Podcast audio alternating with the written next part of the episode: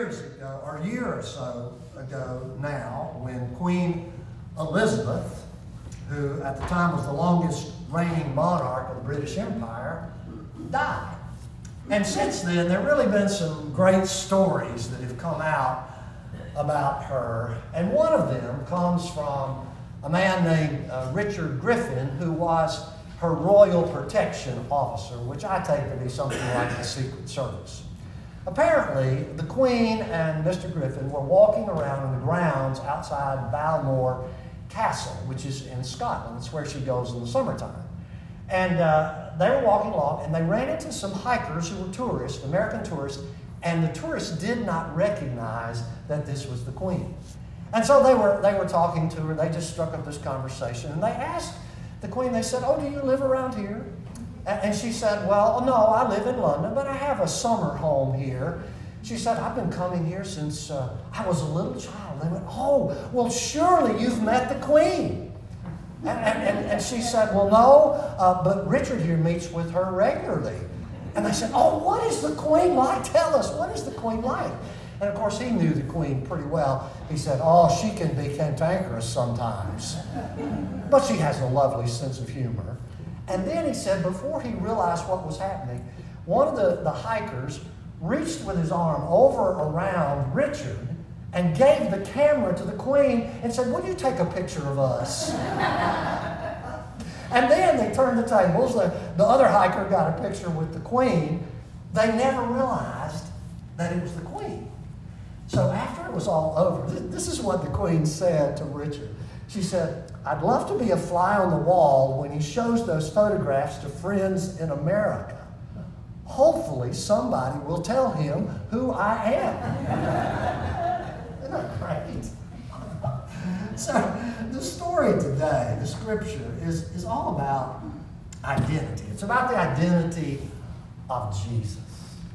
Uh, the disciples now have been with Jesus for quite a while. And they've seen a lot about Jesus, and there's not a lot they've not seen about Jesus. But what they've seen is pretty amazing. I mean, they've seen him work miracles. Remember how he walked on water? Remember how he calmed the storm? Remember how there were 5,000 people and he fed them from bread, a few couple of loaves of bread and fish? You remember? Remember how they experienced Jesus teaching I mean, he taught the, the Sermon on the Mount, he taught about the ancient Mosaic law, but he did so in such a way that it got at the depth of what that law was really about. And they'd experienced that. And they'd seen his healings. Oh my goodness, he had healed so many people, hundreds of people with ordinary troubles. But, but he'd healed people who had leprosy, he'd healed people who were struggling with demonic possession. He, he'd even raised a little girl from the dead. They'd seen all of that. And all that was in their minds and experience at this point. Now, there are some things they had not seen yet. The political idea of the Messiah was the idea that God would call someone, and that someone would raise up an army, and that army would overthrow enemies of Israel, and then this Messiah would set up a Jewish nation. And Jesus had never not for once, even talked in a direction like that. In fact, when he healed, uh, when he fed the 5,000 people, the Gospel of John tells us that they were so excited about what he did that they literally were ready to take him right then and there and to make him to be the king. And Jesus just walked away from him. He didn't want to have anything to do with him. But now they've been with him all this time. The time comes. He wants to know. He's got important plans for the disciples. And so he asks them. Now he goes about it in a bit of a non threatening way. He starts, first of all, just asking about people in general. He says, who, who do people say that I am? And they said, Oh, some say John the Baptist risen from the dead. And others say that you're Elijah come back. And others say that you're Jeremiah who reformed, you know, uh, concerned about reform. They, they list all these people. And then Jesus puts them on the spot. He looks at them and he said, But who do you say that I am? And I, I just envision it was probably quiet, you know, dead, dead quiet, crickets. And then Peter, wonderful Peter, you are the Christ. And And the word Christ is the same word in Hebrew for the word uh, Messiah. You are the Messiah, the Son of the living God. Now let's be clear. Peter's not saying that Jesus was that political idea of the Messiah. He wasn't saying that. You know how I know? Because he adds this phrase, the Son of the living God, the Son of God. He was recognizing, even if he didn't fully understand it, that there was something unique about Jesus. And here's the interesting thing in the Gospel of Matthew Jesus had already given them a hint of this bigger picture of, of himself. You remember the question he, he uh, offers to the people? He says, Who do people say that the Son of Man is? That's what it actually says in the Gospel of Matthew. The Son of Man is. Now, that's a name Jesus often applied to himself. He called himself the Son of Man. Who's the Son of Man?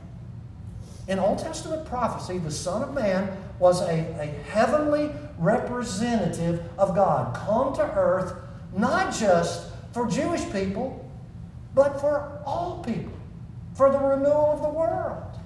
I, I want, to, I want you to hear this passage. It's, it's in the, um, it's in the book of Daniel. Let's see if I can. Okay. Here's what Daniel says In my vision at night, I looked, and there before me was one like a son of man, coming with the clouds of heaven. He approached the Ancient of Days and was led into his presence. He was given authority and glory and sovereign power, and all peoples, all nations, all people of every language worshiped him. You see that? That's Jesus is saying that's who he is. Peter somehow is grasping grasping this. He's grabbing hold of this. You are the Son of God. You are this a unique kind of disciple. You are the Son of God. You are the Son of Man. Nobody, listen, nobody at this point had had that kind of grasp, that kind of understanding that this was who Jesus is. He was saying, Jesus was saying, I'm, I'm more than a great teacher. I'm more than a reformer. I'm more than a great prophet. I'm the Son of God come into this world. And because Peter grabs hold of that, Jesus gives him a blessing. And it blesses him in two ways. He says, No longer are you going to be Simon, this disciple that waffles about everything, can't figure out what to do.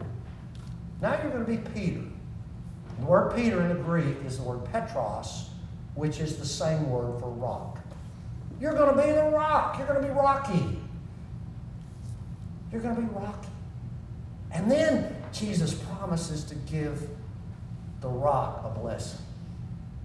And he says, on you, on your profession of faith, on your belief, this conviction you have, I am going to build my church.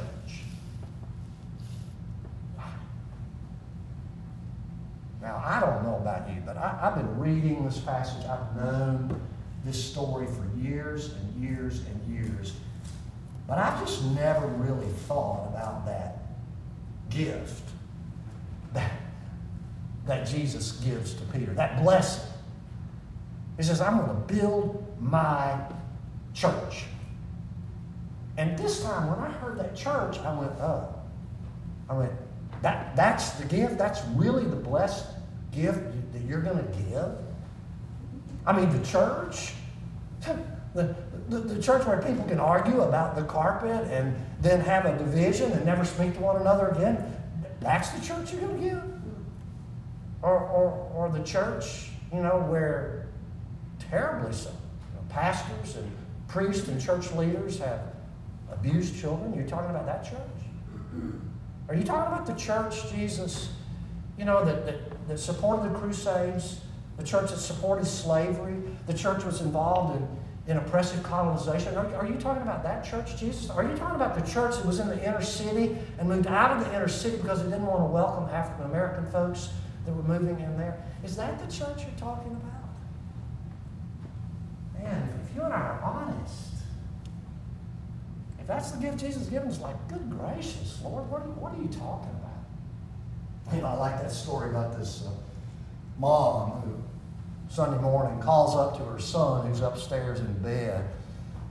Son, it's time to get up. You got to get up. You better hurry. You're going to be late for church. Get up. Son calls down to the mom. Oh, mom, I don't want to go to church. Those people over there don't like me, and I don't like them. Give, give me one good reason that I should go to church. Mom calls back up. She says, Son, I'll give you two reasons. Number one, you're 47 years old. And number two, you're the pastor. Well, we know, we know the fallibility of the church, don't we? We know all of our failures, we know all of our mistakes. And yet, sometimes, you all, by God's goodness and by God's grace, amazing things happen in and through the church. Paul the Apostle calls the church the body of Christ. And part of what he means by, by that is that not only are we all connected, but, but we're connected for the purpose of representing Jesus to the people in our lives.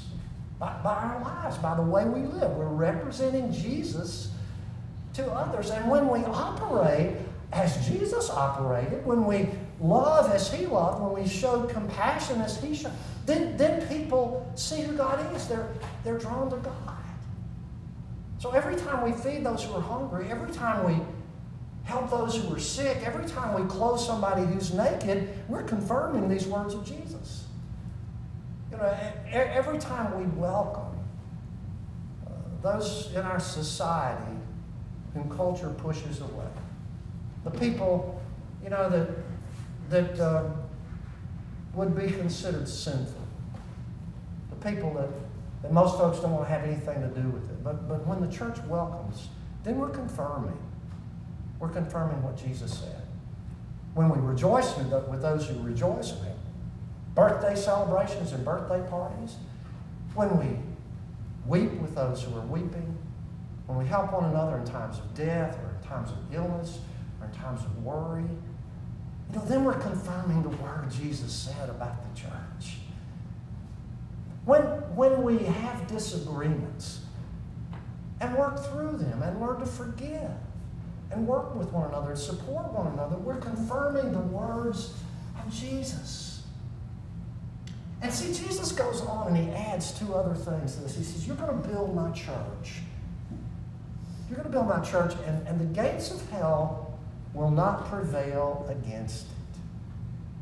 Now, what he mean by that? The gates of hell or Hades, that, that, that's a symbol for everything that keeps us from being the people that we were made to be. It's the, the shame in our lives, it's the selfishness in our lives, it's the sin in our lives that holds us back and, and breaks our hearts. And it's things that other people do as well that that hold us down and keep us from being the full people we could be. And, and, and what Jesus is saying is that, that that sort of prison is not going to hold anybody. You're not going to hold anybody because my presence, my power, my love is in the church. My love will set people free. He says a similar kind of thing with the next metaphor. He says, And I will give to you the keys of the kingdom. And what's a key? A key will open the door, right? Let somebody in, or a key can lock the door, it can keep somebody closed. But I think the major image here is of opening the door. The church opens the door for us. The church opens the door for others. It gives a chance to people to know who God is. Let me tell you a story. I have a friend named Randy Wilcox, and uh, Randy just, man, he, he loves Jesus. He always has. And I remember back when we were in school together, graduate school together. He was working as an intern for North Avenue Presbyterian Church. And, and behind the church and, in the Georgia Tech area there in downtown Atlanta, there is this uh, housing project, or at least there was. Uh, and he and some other folks really began to believe that God wanted them to be involved there. And so early in the summer of his ministry, he and some others went down and they began meeting with people and talking with folks and began to get to know them and to hear what the needs were and offer to help. And he met this one lady uh, named Ruby who uh, had nobody. All her family had disowned her. Uh, she was all alone, basically. Everybody else had died. Uh, she was confined to a wheelchair. And this lady had literally given up on life. Randy said he opened the door and the smell from inside the apartment where she lived was just beyond belief. Um, the house was squalor, the little apartment squalor, dirt everywhere, dishes piled up in the sink, cockroaches everywhere. She'd been in bed. You know, you, you could smell the urine smell, you could smell the feces. It was, it was terrible. Well, Randy started talking to her, and he said, Miss Ruby, he said, you shouldn't have to live like this. He said, would you, would you let some of us come in and clean up the place and, and talk to you about Jesus? And, and amazingly, this lady did. So once a week, my friend Randy and some folks from the North Avenue Presbyterian Church went downtown and they went to her place and they cleaned it up and they got rid of the bugs and they would change her bed linens and they would laugh with her and joke with her and they talked to her about Jesus. And they did that week after week after week, that whole summer long. I want you to know by the end of that summer, Miss Ruby had a reason to live again. She had a reason to live because those folks had been the church to her. And that confirms the word Jesus said. The gates of hell cannot prevail against that love, that grace, that mercy, that service of Jesus in the church. The keys of the kingdom open the door so people know who God is and they want to be connected with this God. They want to know God's love. Why do we do this? Why do we do this? Anne Lamott, anybody know Anne Lamott? You, you read Anne Lamott, some of you? Okay, yeah, you know. She, she was away from the church for years. Didn't want to have anything to do with the church, but gosh, it's probably 20 or 25 years ago now, she, she came back to the church. And what, what a lot of folks don't realize is that she brought her 14 year old son with her and made him go to church. And there were some of her writers that were, ah, you, you're being abusive. You can't make your teenage child go to church. You know, that's the worst thing you could possibly do. And I, lo- I loved what she said. She, she wrote this in the Christian Century. Uh, she said, left to their own, teenagers would opt out of many important things like flossing their teeth and doing their homework. It's good to do uncomfortable things. It's weight training for life. And then she went a little bit deeper. She said, teens who don't go to church miss the opportunities to see people loving God back. Learning to love back is the hardest thing. That, that's what the church is doing. We're just giving back the love that we've received. Right? We're just loving back. We, just think about it. Just think about your life. Think about how you have been loved in Jesus Christ and accepted for who you are. I mean, just think about the, the forgiveness that you've received when you, you know that you've done things that are wrong. Just, just think about how when you've had illness or troubles in your life, we've prayed and, and you felt God's presence and power. Think about those times when, when you know that God has been present. Out of that, we give back to God. We give back to God in our worship. We give back to God in the way we care for one another. We give back to God in the way we serve out in the world. And we do this because we've learned who Jesus is. See, that's the thing. That's the thing. The early disciples came to this conviction that Peter had. After, the, after they'd been with Jesus, they realized he's more than just a great teacher. He's more than just a reformer. He's more than just a prophet. You're, the Son of God. You're, the unique presence of God come into this world for us. And listen, the more we know the truth about who Jesus really is, the more we're going to be the church. The church. So that's the question. That's that's how, that's what it comes down to. Who do you say Jesus is? What do you believe about him? Think about it. In the name of the Father and the Son and the Spirit. Amen.